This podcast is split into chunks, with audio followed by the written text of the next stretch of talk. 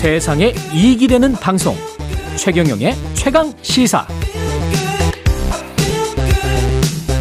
네, 국제축구연맹 20세 이하 월드컵 예, 아르헨티나에서 열리고 있는데 우리나라 대표팀이 오늘 새벽 나이지리아를 꺾었습니다. 박문성 축구 해설위원 연결돼 있습니다. 안녕하세요.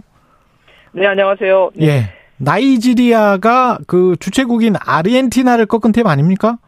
아, 맞습니다. 16강에서 꺾고 올라왔기 때문에 상당한 팀으로 평가받았는데요. 우리가 이겼습니다. 그니까요. 아르헨티나는 진짜 잘하는데. 예. 개최국에 또 이점도 있었으니까요. 그니까요. 근데 그 네. 아르헨티나를 꺾은 나이지리아를 이겼다. 예, 오늘 아침에 어떻게 보셨어요, 경기는? 아, 일단 그 연장전까지 승부가 가서요. 그러니까. 이거 승부 차이까지 가게 되면 이거 네. 마음 졸여가지고 어떻게 보나 막 걱정도 하고 음. 막 그랬는데 너무 극적이게 연장전에 골이 들어가서요. 예. 소리치면서 봤습니다. 연장 전반 4분인가요? 헤더 골이었죠? 좀 최석경. 일찍 들어갔습니다. 예, 예, 최석경 코너킥 선수. 상황이었고 어 이승만 선수가 이제 그 올렸는데 음. 오른발로요. 어 최석현 선수 우리 이제 중앙 수비수인데요. 예. 앞쪽에서 잘라 들어가면서 아주 기가 막히게 볼을 돌려서 이제 골을 넣었습니다. 예. 이승원 선수는 코너킥이랄지 뭐 이런 거를 항상 차는 것 같더라고요.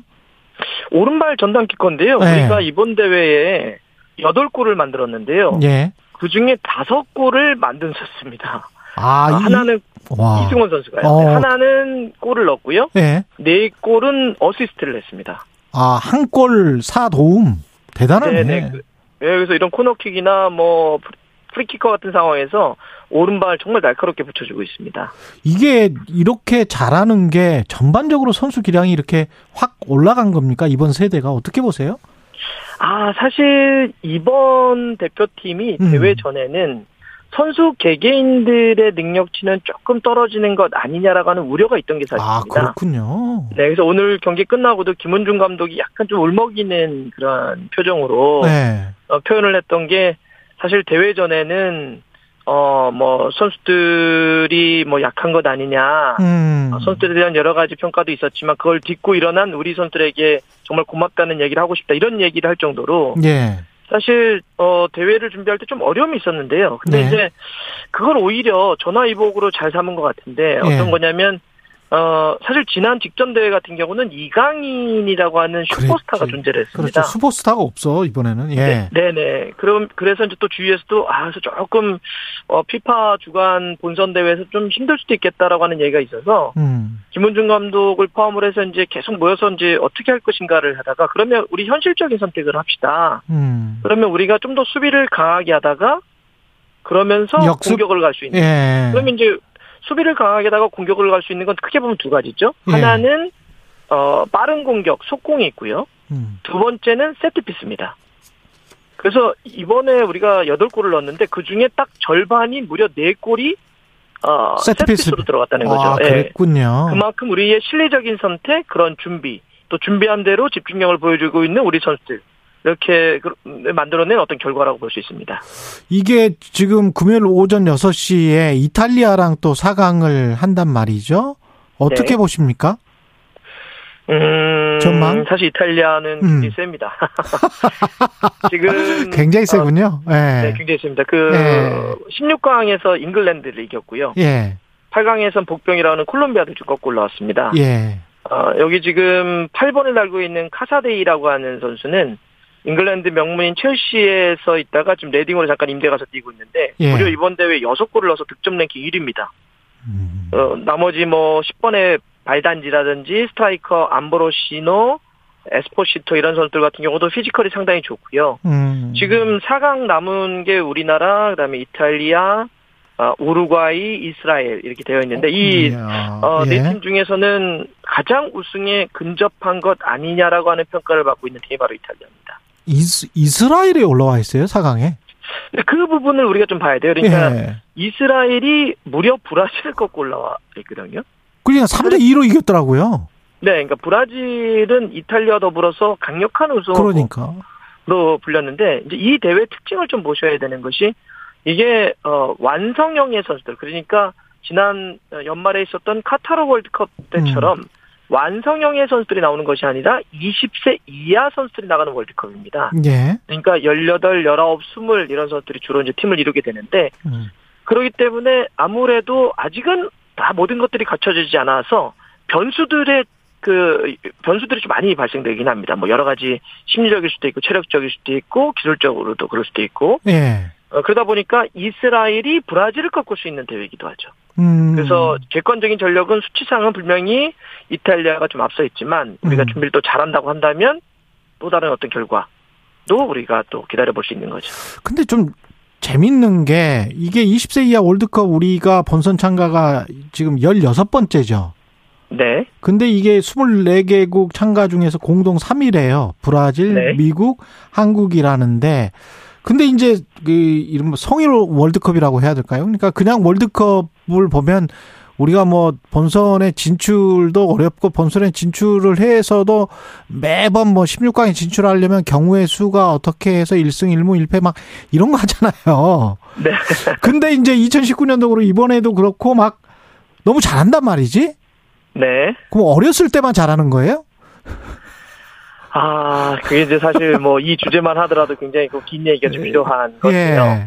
그냥 좀 짧게만 정리해 드리자면 일단 예. 우리 선수들이 최근에 어쨌든 뭐 선배들이 유럽도 가고 예. 또 그러면서 또 동기부여적인 측면 또 선수 개개인들의 어떤 능력치가 또 올라가는 것도 분명히 있겠죠. 예. 근데 또 하나는 어 우리는 사실 어렸을 때 일단 결과를 내는 학습법에 좀 익숙한 문화를 갖고 있죠. 어렸을 때. 네, 유럽 유럽이나 남미는 어렸을 때 는 기본기라든지 볼을 다루는 감각이라든지 이런 거에 좀 더 치중을 하죠 과정에.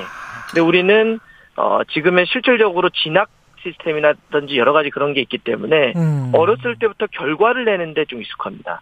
그래서 그렇구나. 우리가 연령별 나가게 되면 결과를 좀 내긴 하지만 정작 성인이 됐을 때는 그렇게 과정을 잘 밟았던 남미나 유럽이 좀 더 앞서가는 그런 경향들도 있고요. 그렇구나. 또 하나는 요걸 약간 현실적으로 말씀드리자면 예. 최근에는 유럽 같은 경우는 특히 어 20세 이하 월드컵이긴 하지만 그 나라의 20세 이하 가장 잘하는 모든 선수들이 나오진 않습니다.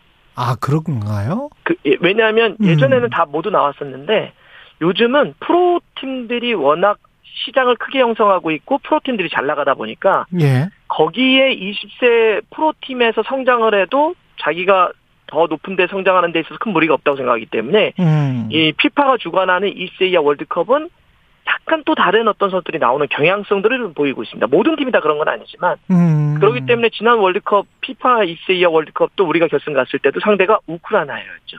아, 네. 이런 식으로 약간 그런 대회의 특징들도 살짝 가미되어 있는 거를 확인해야 되겠지만 근데 어, 우리 선수들이 뭐 지난 이강인 선수를 포함을 해서요. 음. 이게 좀 잘하고 있는 건 맞습니다. 참 갑자기 그런 생각이 드네요. 말씀 듣다 보니까 우리가 왜 고등학교 때는 수학 올림피아드 전 세계에서 1위 뭐 이런 거 많이 하거든요. 근데 네. 노벨 뭐 의학상, 물리학상, 뭐 화학상 이런 거는 좀 못 한단 말이지. 네, 저도 음. 중고등학교 때까지는 시험을 꽤 잘 봤습니다. 그렇죠. 나중에 잘 안 되더라고요. 이게 교육과 훈련이 차근차근 밟아 나가는 그 과정이 굉장히 중요하군요. 네, 그래서 이제 뭐 음. 우리 현장도 그렇고요. 예. 어, 행정적인 차원에서도 예. 예, 그래서 우리가 예를 들어서 토너먼트 방학 방학 때라든지 그러니까 그 동안은 막 모여가지고 그냥 토너먼트 몇 번 대회하고 끝내고 거기서 결과만 가지고 막 하다 보니까 이러면 안 된다. 예. 라고 해서 이미 현장 가면 우리도 리그제로 해서 결과보다는 수- 많은 경험을 쌓자라고. 하는 리그제로 많이 전환하고 있습니다. 음, 마지막으로 그래도 이탈리아 이길 수 있을까요? 어떻게 보세요? 좀 더 차갑게 얘기 드리자면 사실 차갑게. 확률적으로는 네. 뭐 저- 우리가 절반 아래라고 절반. 아래다. 네네네 이탈리아는 상당히 좀 강하긴 합니다. 또 뭐 축구 팬들이 저를 잘 아시기 때문에 예. 저는 항상 어 우리가 어렵다고 얘기를 하는 걸 팬들이 좋아하십니다. 그래서 음, 항상 반대로 돼가지고 반대 반대로 되면 좋죠, 뭐. 예. 일, 일단 이탈리아는 분명히 강한데 예. 그동 이 김은중 감독이 우리의 초반에 제가 말씀드렸던 것처럼 음, 우리가 실리적인 축구 그러니까 수비를 강하게 하고 어 카운터라든지 그다음에 세트 피스에 대한 준비를 많이 했기 때문에 사실 예. 이런 게 또 주요하게 되면 이탈리아도 우리가 분명히 뚫고 나갈 수 있는 팀은 있을 것이다 예. 말씀드리고 싶습니다. 박문성 축구 해설위원이었습니다. 고맙습니다. 네 감사합니다.